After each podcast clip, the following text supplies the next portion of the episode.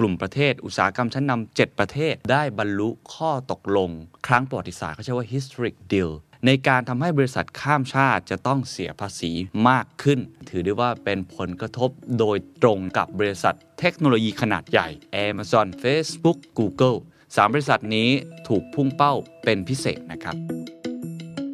This is the Standard Podcast The Secret Sauce Executive Espressoสวัสดีครับผมเคนนครินทร์และนี่คือ The Secret Sauce Executive Espresso สรุปความเคลื่อนไหวในโลกเศรษฐกิจธุรกิจแบบเข้มข้นเหมือนเอสเปรสโซ่ให้ผู้บริหารอย่างคุณไม่พลาดประเด็นสำคัญยกเครื่องภาษีข้ามชาติหรือภาษีโลกครั้งประวัติศาสตร์บริษัทเทคโนโลยีกระทบแค่ไหนและประเทศไทยเกี่ยวอะไรด้วยนะครับถือได้ว่าเป็นข่าวใหญ่สำหรับผมมีนัยสำคัญอย่างยิ่งในวันเสาร์ที่ห้ามิถุนายนที่ผ่านมานะครับเนื่องจากกลุ่มประเทศอุตสาหกรรมชั้นนำเจ็ดประเทศก็คือสหรัฐอเมริกาสหราชอาณาจักรฝรั่งเศสเยอรมนีแคนาดาอิตาลีแล้วก็ญี่ปุ่นนะครับร่วมด้วยสหภาพยุโรปได้บรรลุข้อตกลงครั้งประวัติศาสตร์เขาใช้ว่า historic deal ในการทำให้บริษัทข้ามชาติจะต้องเสียภาษีมากขึ้นเขาใช้คำนี้ครับ global minimum tax ก็คือภาษีนิติบุคคลระดับโลกของบริษัทข้ามชาติจะต้องเสียอย่างน้อย สิบห้าเปอร์เซ็นต์ แน่นอนอันนี้ถือได้ว่าเป็นผลกระทบโดยตรงนะฮะกับบริษัทเทคโนโลยีขนาดใหญ่พูดชื่อก็คือ Amazon Facebook หรือ Google สามบริษัทนี้ถูกพุ่งเป้าเป็นพิเศษนะครับคำถามก็คือไอ้ภาษีที่เกิดขึ้นในตรงนี้เนี่ยมันใช้เวลาในการดีลนานมากแต่ทำไมจึงไม่เกิดสักทีและเหตุผลที่มันต้องทำดีลนี้เพราะอะไรหลังจากนี้จะเกิดอะไรขึ้นต่อไปแล้วบริษัทเทคโนโลยีเนี่ยเขาปรับตัวกันอย่างไรเขาเห็นด้วยไหมปฏิกิริยาเป็นยังไงแล้วประเทศไทยล่ะครับจะต้องปรับตัวกับเรื่องนี้อย่างไรเรื่องนี้น่าชวนพูดคุยกันผมจะคุยด้วยกันทั้งหมดประมาณ สี่ถึงห้า ประเด็นที่ผมเล่าไปแล้วเมื่อกี้นะครับก่อนอื่นเนี่ยไปดูเรื่องรายละเอียดก่อนดีกว่าว่ามันเกิดจากอะไรนะครับสำหรับดีลนี้ดีลนี้จริงๆเขาคุยกันมานานมากแล้วเรื่องของภาษีก่อนหน้านี้เนี่ยถ้าใครตามข่าวก็จะเห็นว่าภาษีของบริษัทข้ามชาติเนี่ยพวก Facebook Google เนี่ยส่วนใหญ่แล้วในต่างประเทศเกือบหกสิบประเทศแล้วนะฮะที่มีการ implement ใช้ไปแล้วแต่ใช้เนี่ยหมายความว่าเขาใช้แต่ละประเทศไม่เหมือนกันเขาใช้คำว่า Digital Service Tax ก็คือเป็นภาษีดิจิทัลบริการดิจิทัลของแต่ละประเทศกำหนดมาไม่ค่อยเท่ากันเพราะฉะนั้นในระดับ จี เจ็ด นะฮะ จี เซเว่น หรือว่า โอ อี ซี ดี เนี่ยเขาก็มีความพยายามอย่างยิ่งที่จะดันไอ้ภาษีตรงเนี้ยให้มันเป็นภาษีที่เป็น global minimum tax ให้ได้ให้เท่าเทียมกันผมไปเปิดแฟ้มเอกสารเลยครับของการประชุมในครั้งนี้นะฮะออกมาเนี่ยเขาเขียนชัดเจนเลยว่าในข้อหนึ่งเขียนว่า shaping a safe and prosperous future for all ก็คือพยายามทำยังไงก็ได้ครับที่จะช่วยเปลี่ยนแปลงระบบการค้าที่เป็นธรรมมากขึ้นแล้วก็มีความเจริญงอกงามยั่งยืนมากยิ่งขึ้นหลักการหลักๆเนี่ยที่ทุกท่านถ้าได้อ่านก็จะเห็นว่ามีสองข้อหลักๆอันที่เป็นข่าวใหญ่ก็คือเขากำหนดอัตราภาษีนิติบุคคลระดับโลกขั้นต่ำที่ สิบห้าเปอร์เซ็นต์ เพื่อหลีกเลี่ยงไม่ให้ประเทศต่างๆเนี่ยแข่งขันกันตัดอัตราภาษีกันเองเขาใช้ว่า race to bottom race to bottom คือแข่งกันให้ภาษีมันต่ำลงไปเรื่อยๆเดี๋ยวผมอธิบายต่ออันนี้อันที่หนึ่งก่อนอันที่หนึ่งก่อนนะอันที่สองครับเขาบอกกฎนี้นะจะถูกไปใช้กับบริษัทข้ามชาติขนาดใหญ่ที่มีอัตรากำไรอย่างน้อยเนี่ย สิบเปอร์เซ็นต์ นะเขาเรียกว่า profit margin อย่างน้อยเนี่ย สิบเปอร์เซ็นต์ หลักการก็คือจะให้ประเทศที่มีบริษัทข้ามชาตินั้นทำธุรกิจอยู่สามารถจัดเก็บภาษีของบริษัทนั้นได้อย่างน้อย ยี่สิบเปอร์เซ็นต์ จากอัตรากำไรซึ่งกำไรเมื่อกี้ก็บอกแล้วอย่างน้อยก็คือต้อง สิบเปอร์เซ็นต์ คือ profit margin นั่นเองอันนี้เป็นสองกฎข้อหลักๆที่เขาพยายามจะดันอย่างยิ่ง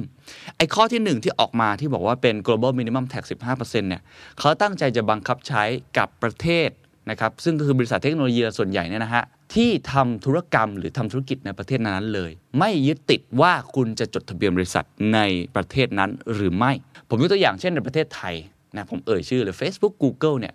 ทำธุรกิจในประเทศไทยถูกไหมฮะหลายคนซื้อโฆษณากับเขาหรือว่าค่ายเพลง Music Streaming ต่างๆ Spotify Joox Netflix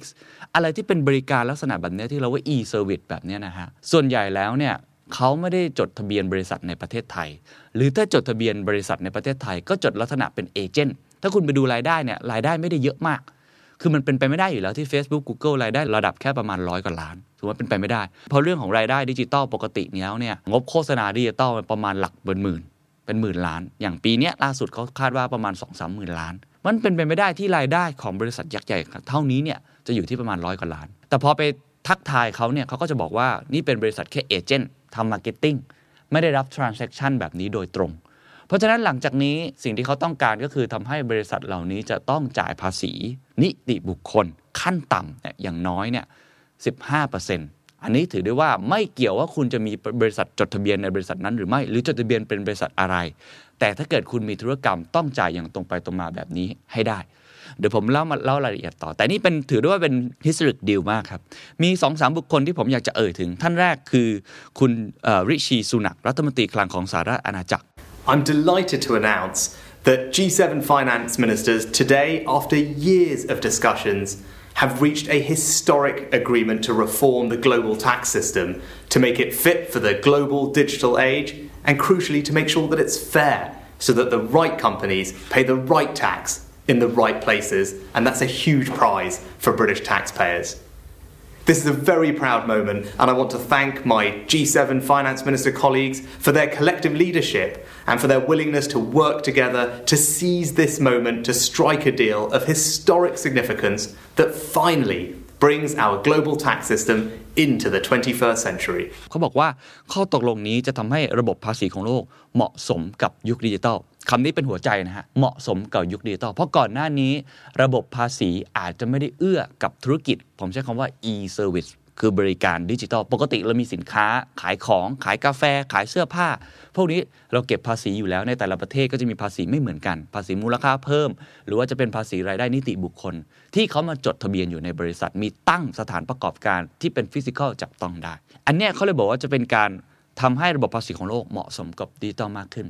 อีกท่านหนึ่งซึ่งต้องบอกว่าเป็นบุคคลสำคัญที่อยู่เบื้องหลังเรื่องนี้มากๆก็คือสหรัฐอเมริกาคุณเจเน็ตเยเลนรัฐมนตรีว่าการกระทรวงการคลังของสหรัฐอเมริกาบอกว่าการกำหนดอัตราภาษีขั้นต่ำนี้จะทำให้การแข่งขันเรื่องการตัดลดอัตราภาษีนิติบุคคลยุติลงก็คือ race to bottom นั่นแหละที่ผมเล่าไปแล้วประกันความเป็นธรรมสำหรับชนชั้นกลางและคนทำงานในสหรัฐตลอดจนทั่วโลกและยังช่วยในความเจริญรุ่งเรืองของเศรษฐกิจโลกโดยการสร้างความเป็นธรรมสำหรับธุรกิจและส่งเสริมให้ประเทศต่างๆแข่งขันกันในแง่บวกมากยิ่งขึ้นก็คือทำให้มีความเป็นธรรมมากขึ้นก่อนหน้านี้บริษัทข้ามชาติหลายแห่งอาจจะไม่เป็นธรรมคุณโอลาฟ ชอลส์นะครับรัฐมนตรีคลังของเยอรมนีระบุว่านี่คือเป็นข่าวดีสำหรับความยุติธรรมทางภาษี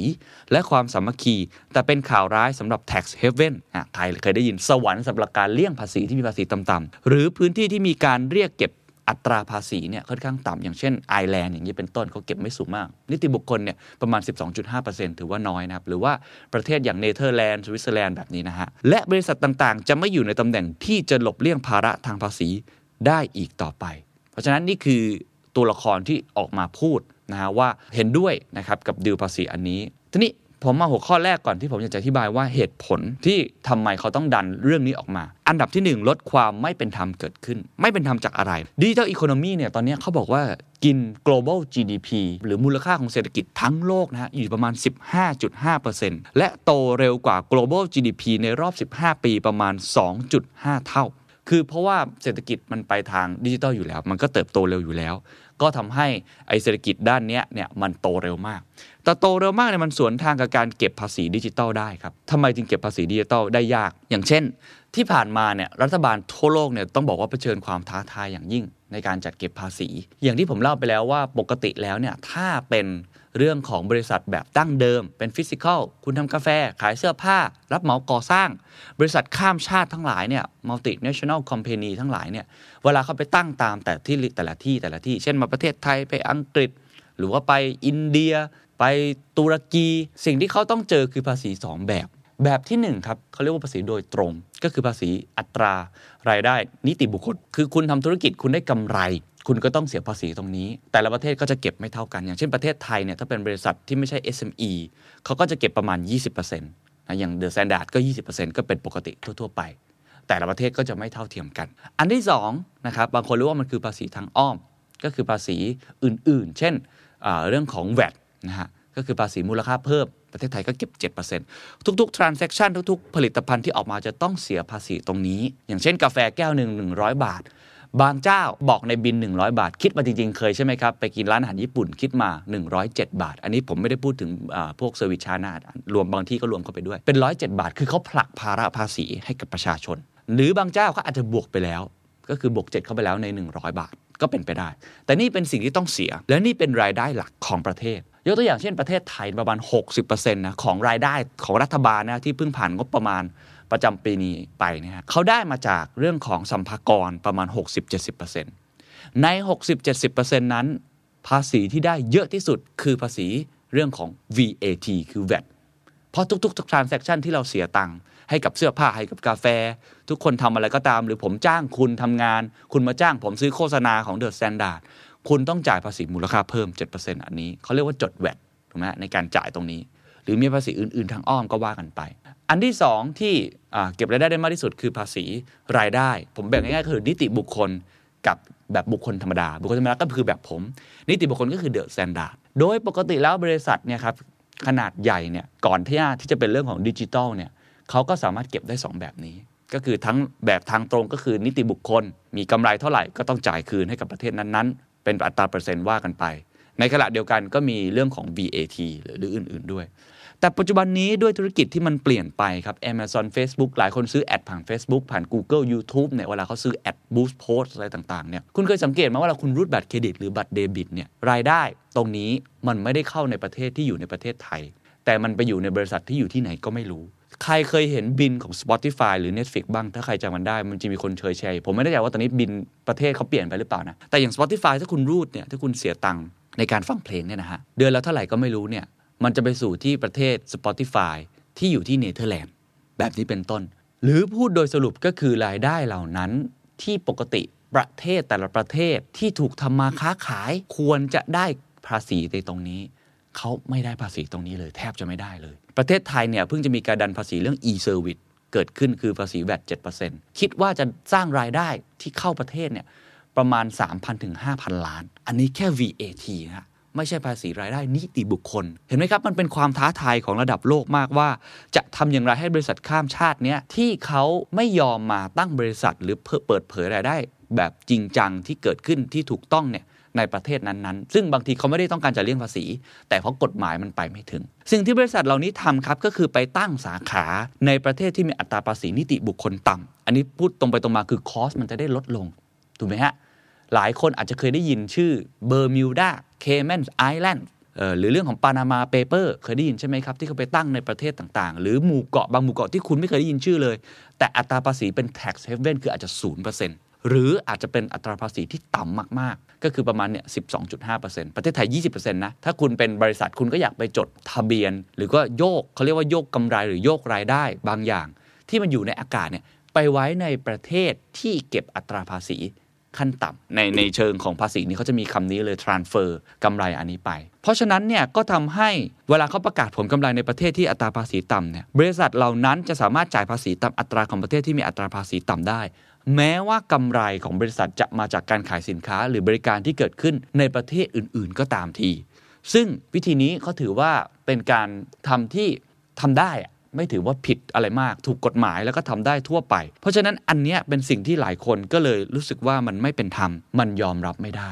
อันนี้อันที่หนึ่งที่เขาต้องการจะให้เกิดขึ้นเขาต้องการให้เกิดขึ้นมากที่สุดก็คือว่า transaction เกิดขึ้นที่ไหนในประเทศไหนก็เก็บภาษีในประเทศนั้นๆจ่ายภาษีให้กับประเทศนั้นสิครับคือเลยกำหนดอัตราขั้นต่ำมาที่ สิบห้าเปอร์เซ็นต์ อันที่สองเหตุผลที่เขาต้องการว่าที่คุณเจเน็ตเจเลนพูดก็คือ race to bottom ใน race to bottom ใน Reuters เนี่ยนะครับเดี๋ยวผมจะมีกราฟให้ด้วยเขาทำกราฟได้มาค่อนข้างดีนะว่าตั้งแต่ปี หนึ่งพันเก้าร้อยแปดสิบ เป็นต้นมาจนถึง สองพันยี่สิบ เนี่ยมันมีการแข่งขัน race to bottom race to bottom คือแข่งขันทำให้อัตราภาษีที่คุณจะเก็บกับบริษัทข้ามชาติเหล่านี้มันลดต่ำลงที่ผมยกตัวอย่างไอร์แลนด์เนี่ยเขาเก็บไม่ค่อยสูงมาก สิบสองจุดห้าเปอร์เซ็นต์ ถามว่าเขาทำอย่างนั้นทำไมทำไมไม่เก็บสูงๆเขาก็ได้รายได้เข้าประเทศคำตอบง่ายมากครับเพราะเขาต้องการดึงดูดให้บริษัทเหล่านี้มาจดทะเบียนจัดตั้งในประเทศของเขาเขาอาจจะเก็บไม่ได้มากเท่ากับ ยี่สิบเปอร์เซ็นต์ ยี่สิบห้าเปอร์เซ็นต์ สามสิบเปอร์เซ็นต์ แต่อย่างน้อยๆมันเข้าประเทศ สิบสองจุดห้าเปอร์เซ็นต์ เมื่อเทียบกับสมมติประเทศไทยแบบเนี้ยบริษัทที่มาจดทะเบียนในประเทศไทยแทบจะไม่เสียภาษีแบบนี้เลยเสียน้อยมากอย่างที่ผมบอกบางทีเอาเป็นแค่เอเจนต์อะไรต่างๆเพราะฉะนั้นมันเลยเป็นความสามารถในการแข่งขันของประเทศเล็กๆเป็นความสามารถในการแข่งขันของประเทศกำลังพัฒนา ที่ต้องการดึงดูดให้ประเทศเหล่านี้มาแต่คุณเยเนตเยเลนหลายๆประเทศก็บอกว่าไม่เห็นด้วยกับวิธีการแข่งขันแบบนี้เพราะมันเป็นการแข่งขันที่ race to bottom คือทำให้มันลดต่ำลง productivity อะไรก็ตามมันไม่ได้เกิดขึ้นจริงถูกไหมฮะที่สำคัญที่สุดก็คือคนที่ได้ผลประโยชน์มากที่สุดก็คือบริษัทขนาดใหญ่เหล่านี้ที่เขาเติบโตเยอะมากมันเกิดความไม่เป็นธรรมเกิดขึ้นเกิดความสามารถในการแข่งขันของประเทศที่อยู่ multinational กับประเทศที่อยู่ในประเทศที่ไม่เท่ากันเพราะเขาเสียภาษีอัตราขั้นขั้นต่ำเนี่ยไม่เท่ากันเช่นประเทศไทยเสีย ยี่สิบเปอร์เซ็นต์ เช่นเดอะไซนาเสีย ยี่สิบเปอร์เซ็นต์ แต่ Facebook Google อาจจะไปเสีย สิบสองจุดห้าเปอร์เซ็นต์ ที่ประเทศอื่นเพราะฉะนั้นความสามารถในการแข่งขันในการตั้งราคา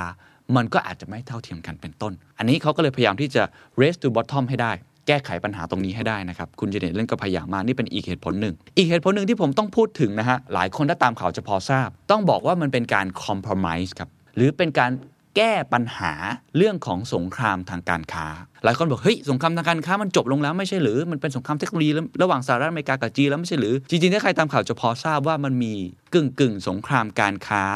ระหว่างเนี่ยครับสหรัฐอเมริกากับอีกหลายเป็นสิบประเทศเลยครับที่ดัน Digital Service Tax ขึ้นมาโดยเฉพาะ อี ยู และโดยเฉพาะประเทศฝรั่งเศสผมอยู่ในเหตุการณ์วันนั้นเลยครับตอนวันนั้นผมอยู่ที่ปารีสประมาณสองปีที่แล้วผมจำได้เอมานูเอล มาครองดันเรื่องของภาษี Digital Service Tax ขึ้นมาว่า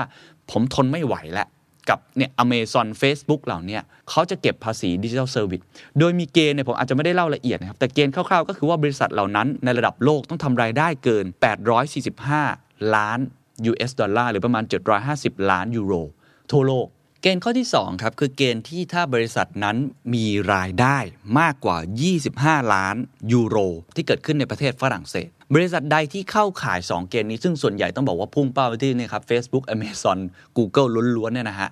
จะต้องเสียภาษี สามเปอร์เซ็นต์ สามเปอร์เซ็นต์ นี้เป็นภาษีที่หักมาจากรายได้นะครับต้องย้ำอีกทีหักมาจากรายได้โดยตรงเช่นรายได้ในนั้นเนี่ยมากกว่าเท่าไหร่กี่ล้านก็ว่ากันไปหักมาเขาคาดว่าจะสร้างรายได้เข้าประเทศเนี่ยหลักหลายพันหลายหมื่นล้านเลยนะฮะพอเกิดเรื่องนี้เกิดขึ้นครับที่ฝรั่งเศสเป็นผู้นำในการดันเรื่องของภาษีตรงนี้ที่เขาเรียกว่า Digital Service Tax เนี่ยสหรัฐอเมริกาก็ไม่ยอมสิครับตอนนั้นโดนัลด์ทรัมป์เลยครับจัดการตั้งกำแพงภาษีหลายคนเห็นข่าวก็คือภาษีไวน์ภาษีชีสภาษีสินค้าร่ำรวยสินค้าหรูหรา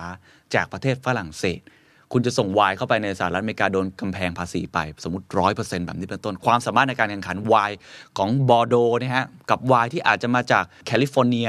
มันก็ต่างกันเยอะคนในประเทศก็เลือกสินค้าที่อาจจะราคาถูกกว่าถูกไหมฮะเพราะฉะนั้นตอนนั้นนะถือได้ว่าเป็นกึ่งกึ่ง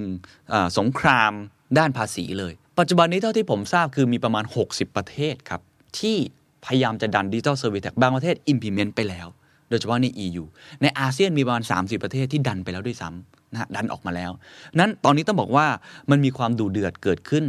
สหรัฐอเมริกาไม่ต้องการให้เกิดเรื่องนี้นะครับไม่อยากให้เกิดเรื่องนี้โดยเฉพาะคุณโจไบเดนเพราะว่าคุณโจไบเดนเนี่ยถ้าใครตามข่าวก็จะรู้ว่าเขาเป็นคนดันภาษีนิติบุคคลขั้นต่ำจาก ยี่สิบเอ็ดเปอร์เซ็นต์ ขึ้นเป็น ยี่สิบแปดเปอร์เซ็นต์ เพื่อเอามาใช้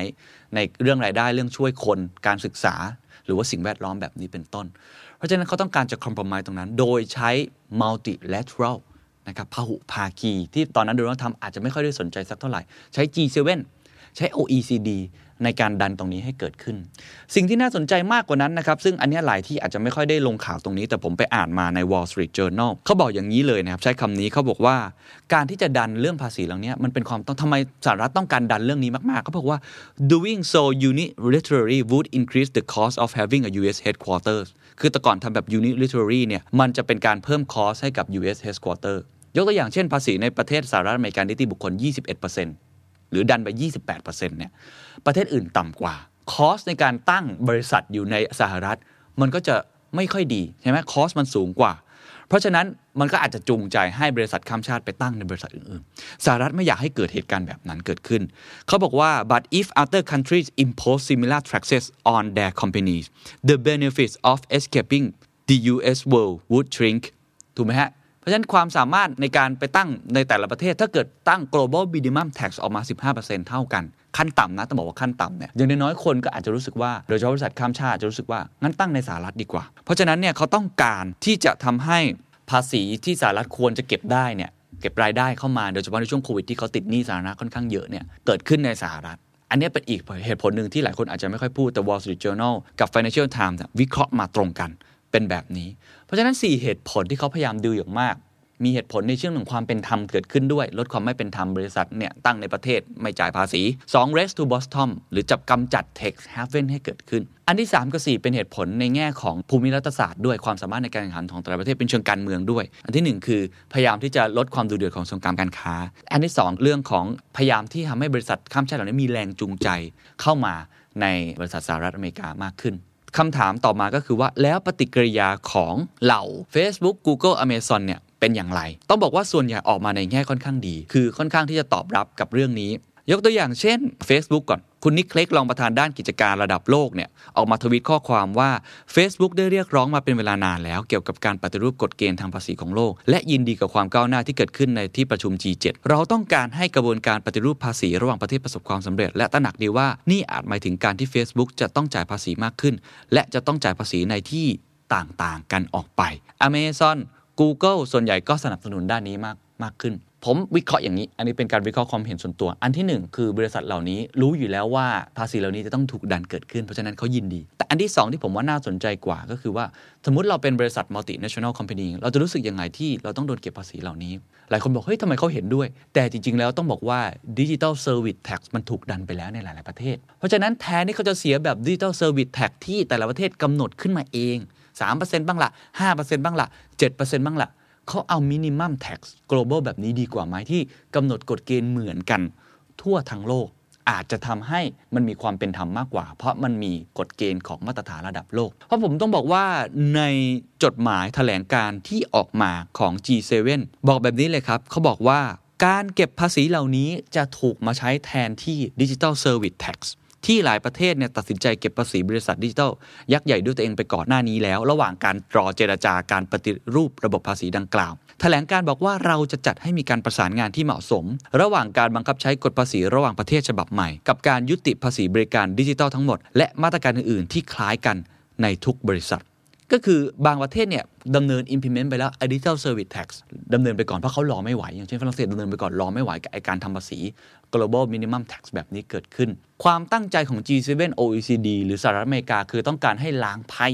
คือ Digital Service เนี่ยขอให้ยกเลิกออกไปทั้งหมดเลยไม่ให้เกิดขึ้นเพราะก่อนหน้านี้แม้กระทั่งรัฐบาลโจไบเดนก็มีท่าทีในการขยับไปสู่การเก็บภาษีทาริฟในกำแพงภาษีเนี่ยประมาณ สองจุดหนึ่งพันล้านดอลลาร์จากออสเตรียอังกฤษอินเดียอิตาลีสเปนตุรกีเพื่อตอบโต้สำหรับการเก็บภาษีดิจิทัลสำหรับประเทศเหล่านี้ด้วยแต่ตอนนี้ต้องบอกว่าสั่งระงับไว้ก่อนชั่วคราวเพราะเขาเห็นว่าดีลเหล่านี้เกิดขึ้นด้วยเพราะฉะนั้นโดยสรุปนะครับพูดได้เลยว่าไอ้การที่พยายามจะดันภาษีดิจิทัลนี้เกิดขึ้นเนี่ยบริษัทขนาดใหญ่เห็นด้วยในแง่นึงแต่ในอีกแง่นึงเขาเห็นด้วยไม่ใช่เพื่อเรื่องความเป็นธรรมอย่างเดียวแต่เห็นด้วยเพราะอยากให้เกิดภาษีเหมือนกันทั่วทั้งโลกมากกว่า Digital Service Tax ที่แต่ละประเทศไปจัดการเก็บกันเองหัวข้อต่อมาที่อยากชวนคุยคือแล้วแต่ละประเทศมีปฏิกิริยากับเรื่องนี้ยังไงมีคนเห็นด้วยเยอะ Multinational Company เห็นด้วยใช่ไหมครับหลายๆประเทศค่อนข้างเห็นด้วยกับมาตรการเหล่านี้ที่ออกมาแต่บางประเทศที่ผมอาจจะใช้คำว่าเขาเสียผลประโยชน์ที่เกิดขึ้นอย่างเช่นไอร์แลนด์เขารู้สึกว่าความสามารถในการแข่งขัน Race to Bottom ของเขาก็อาจจะลดลงไปข้อมาพูดเลยนะครับว่าไอ้ความสามารถในการแข่งขันของประเทศที่กำลังพัฒนา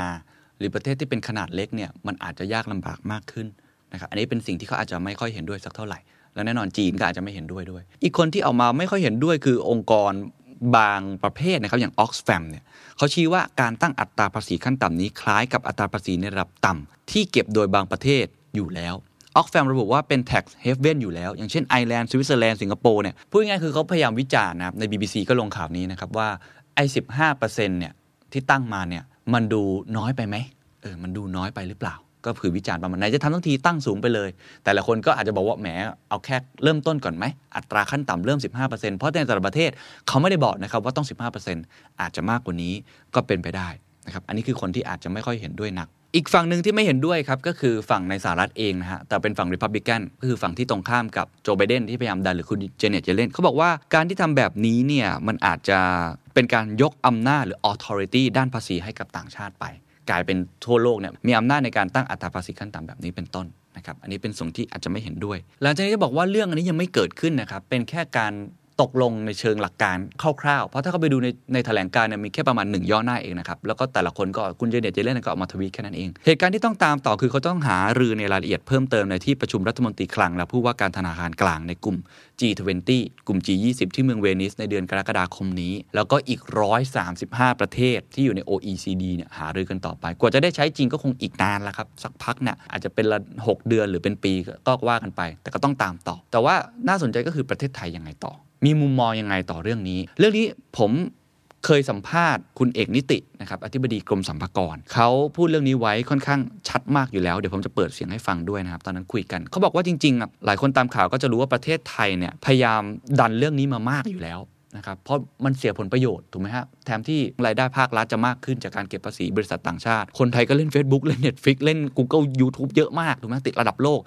แต่เราไม่ค่อยได้เก็บภาษีจากพวกเขาเท่าไหร่มันก็เสียผลประโยชน์ไปคือเราเป็นภาคีสมาชิกเมื่อกี้บอกแล้วชื่อ แม็ก ครับนะครับซึ่งเป็น Mutual Administrative Assistance in Tax Matter เนี่ยตัวนี้คือช่วยแลกเปลี่ยนข้อมูลกับอีกอันนึงคือชื่อ ที ไอ ดับเบิลยู บี ชื่อมันย่อว่า Tax Inspector Without Borders ครับ ที ไอ ดับเบิลยู บี คืออันนี้ครับก็จะเป็นอีกกลไกหนึ่งที่จะให้ความช่วยเหลือประเทศต่างๆในการไปเรียนรู้ Inspector คือผู้ตรวจสอบครับ Tax คือภาษีผู้ตรวจสอบภาษีเนี่ยเรียนรู้ซึ่งกันและกันว่าเฮ้ยจะไปตามเก็บพวกนี้ยังไงจะมีกลไกยังไงจะดูยังไง transaction จะคิดเขายังไง อ, อันนี้เป็นต้นมีหน่วยงานนี้ด้วยที่ช่วยกันคิดช่วยกันเป็นความร่วมมือกันระหว่างประเทศตั้งโดย โอ อี ซี ดี กับ ยู เอ็น ครับครับอันนี้ก็จะสามารถทำให้เราแลกเปลี่ยนความคิดเห็นแล้วก็สามารถเนี่ยคำนวณ transaction อะไรได้แลกเปลี่ยนกันใช่แล้วบังเอิญโชคดีที่องค์กรเนี้ยที่เพิ่งตั้งขึ้นมาเนี่ยเขาเพิ่งให้ผมเนี่ยไปเป็นกรรมการบริหารในองค์กรนี้ด้วยครับประโยชน์ที่เราได้คือกรมสรรพากรเราก็สมัครเป็นสมาชิกเลยจริงๆเริ่มต้นจากผมเห็นโครงการนี้ก่อนว่าเฮ้ยน่าสนใจเรากำลังสนใจว่าจะไปเก็บพวกนี้ยังไงพวกภาษีพวกเนี้ยผมก็เลยบอกว่าอ้าวงั้นเราเป็นสมาชิกนี่ขอสมัครเป็นสมาชิกแล้วก็ไปร่วมมือกับเขาบอกเฮ้ยผมต้องการขอความร่วมมือหนึ่งคือ tax inspector ผู้ตรวจสอบภาษีเราเนี่ยเคยตรวจสอบธุรกิจเก่าๆตอนนี้ไอ้ธุรกิจพวกเนี้ยจะตรวจสอบยังไงมันมีบทเรียนอะไรบ้างที่ประเทศต่างๆเขาทำกันก็ไปสมัครสมาชิกขอความร่วมมือมาร่วมกันทำเขาก็ตกลงส่งสมาชิกแต่ด้วยความที่ผมเข้าไปคุยเองด้วยเขาก็เลยบอกงั้นขอเชิญอยู่มาเป็นบอร์ดกอฟเวอเนอร์ด้วยครับก็เลยจะทำให้เมืองไทยเรามีสิทธิ์มีเสียงในการที่จะไปดึงความร่วมมือแล้วก็ไปเผยแพร่ความร่วมมือผมบอกเอางี้เลยครับผมเพิ่งคุยกับเขาทางออนไลน์เนี่ยเมื่อสักเดือนที่ผ่านมาผมบอกว่าวันที่เขามาเชิญให้เป็นบอร์ดเนี่ยผมบอกเอางี้แล้วกันผมจะเป็นต้นแบบนอกจากเป็นบอร์ดผมจะเป็นต้นแบบของเมืองไทยให้ประเทศไทยเนี่ยตอนนี้กำลังดันเรื่อง e-service ออกมาแล้วเรียบร้อยจะบังคับใช้ในเดือนกันยายนคาดว่าจะเก็บได้ประมาณ สามพันถึงห้าพัน ล้านไอ้ตัว e-service เนี่ยของประเทศไทยเนี่ยก็คล้ายๆกับ Digital Service Tax ของหลายๆประเทศก็คือเก็บเป็น แวต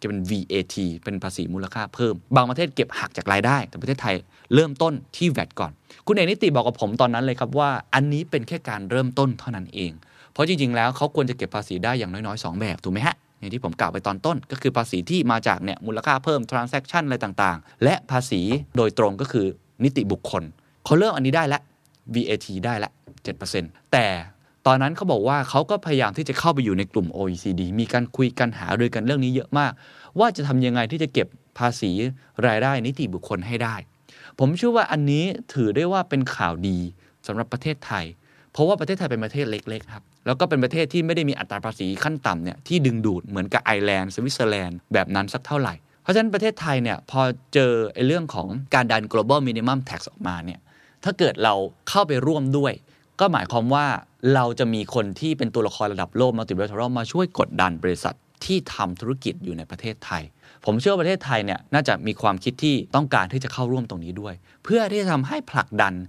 นในแง่ของการเก็บภาษีรายได้นิติบุคคลที่เกิดขึ้นได้จริงสักทีเพราะตอนนี้ต้องบอกว่ามันเกิดขึ้นไม่เคยได้จริงเลยมีแค่บางบริษัทเท่านั้นที่เข้ามาตั้งอย่างจริงจังแล้วก็ทำรายได้ให้เกิดขึ้นแล้วก็จ่ายภาษีในประเทศไทยอย่างจริงจังอันนี้น่าจะเป็นสัญญาณบวกที่เกิดขึ้นทีนี้ก็ขึ้นอยู่กับว่าเราจะ implement จะปรับใช้ยังไงแต่ผมเชื่อว่าทางกรมสรรพากรหรือหน่วยงานที่เกี่ยวข้องก็คงจะจับตาเรื่องนี้อย่างใกล้ชิดแล้วก็เฝ้ารอเรื่องนี้ที่จะสามารถที่จะ implement ใช้ได้จริงมีกฎระเบียบอะไรต่างๆก็คงต้องว่ากันไปเพราะในการลงดีเทลต่างๆเนี่ยก็ไม่ง่ายนักสักเท่าไหร่แต่เชื่อว่าถ้าเกิดขึ้นเนี่ยจะมีรายได้เข้าประเทศอีกมากมายเลยนะครับเอาแค่ง่ายๆแค่วงการสื่อเนี่ยโฆษณาดิจิตอล Facebook Google เนี่ยเป็นหลักหมื่นล้านนะ เป็นหลักหมื่นล้าน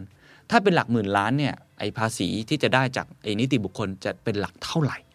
นี่ยังไม่นับบริษัทอื่นๆวิดีโอเกมอีกฮะหรือพวกซอฟต์แวร์ต่างๆที่เราใช้กันอยู่เป็นประจำลูดไปแล้วมันออกไปข้างนอกอันเนี้ยน่าจะเกิดผลประโยชน์กับประเทศไทยได้ก็เดี๋ยวต้องจับตาดูต่อไปว่าจะเป็นยังไงนะครับโดยสรุปครับนี่คือการดัน agreement ครั้งประวัติศาสตร์จากประเทศกลุ่มอุตสาหกรรมชั้นนำเจ็ดประเทศที่พยายามที่จะสร้างระบบที่เป็นธรรมมากขึ้นในการเก็บภาษีก็คือ global minimum tax ขั้นต่ำเนี่ยอย่างน้อย สิบห้าเปอร์เซ็นต์ ที่ต้องติดตามต่อก็คือหลังจากนี้จะ implement ใช้กับประเทศอื่นๆได้หรือไม่อย่างไรโดยรายละเอียดเนี่ยจะพูดคุยหารือกันแบบไหนบริษัทข้ามชาติจะมาเข้าหลักเกณฑ์แบบนี้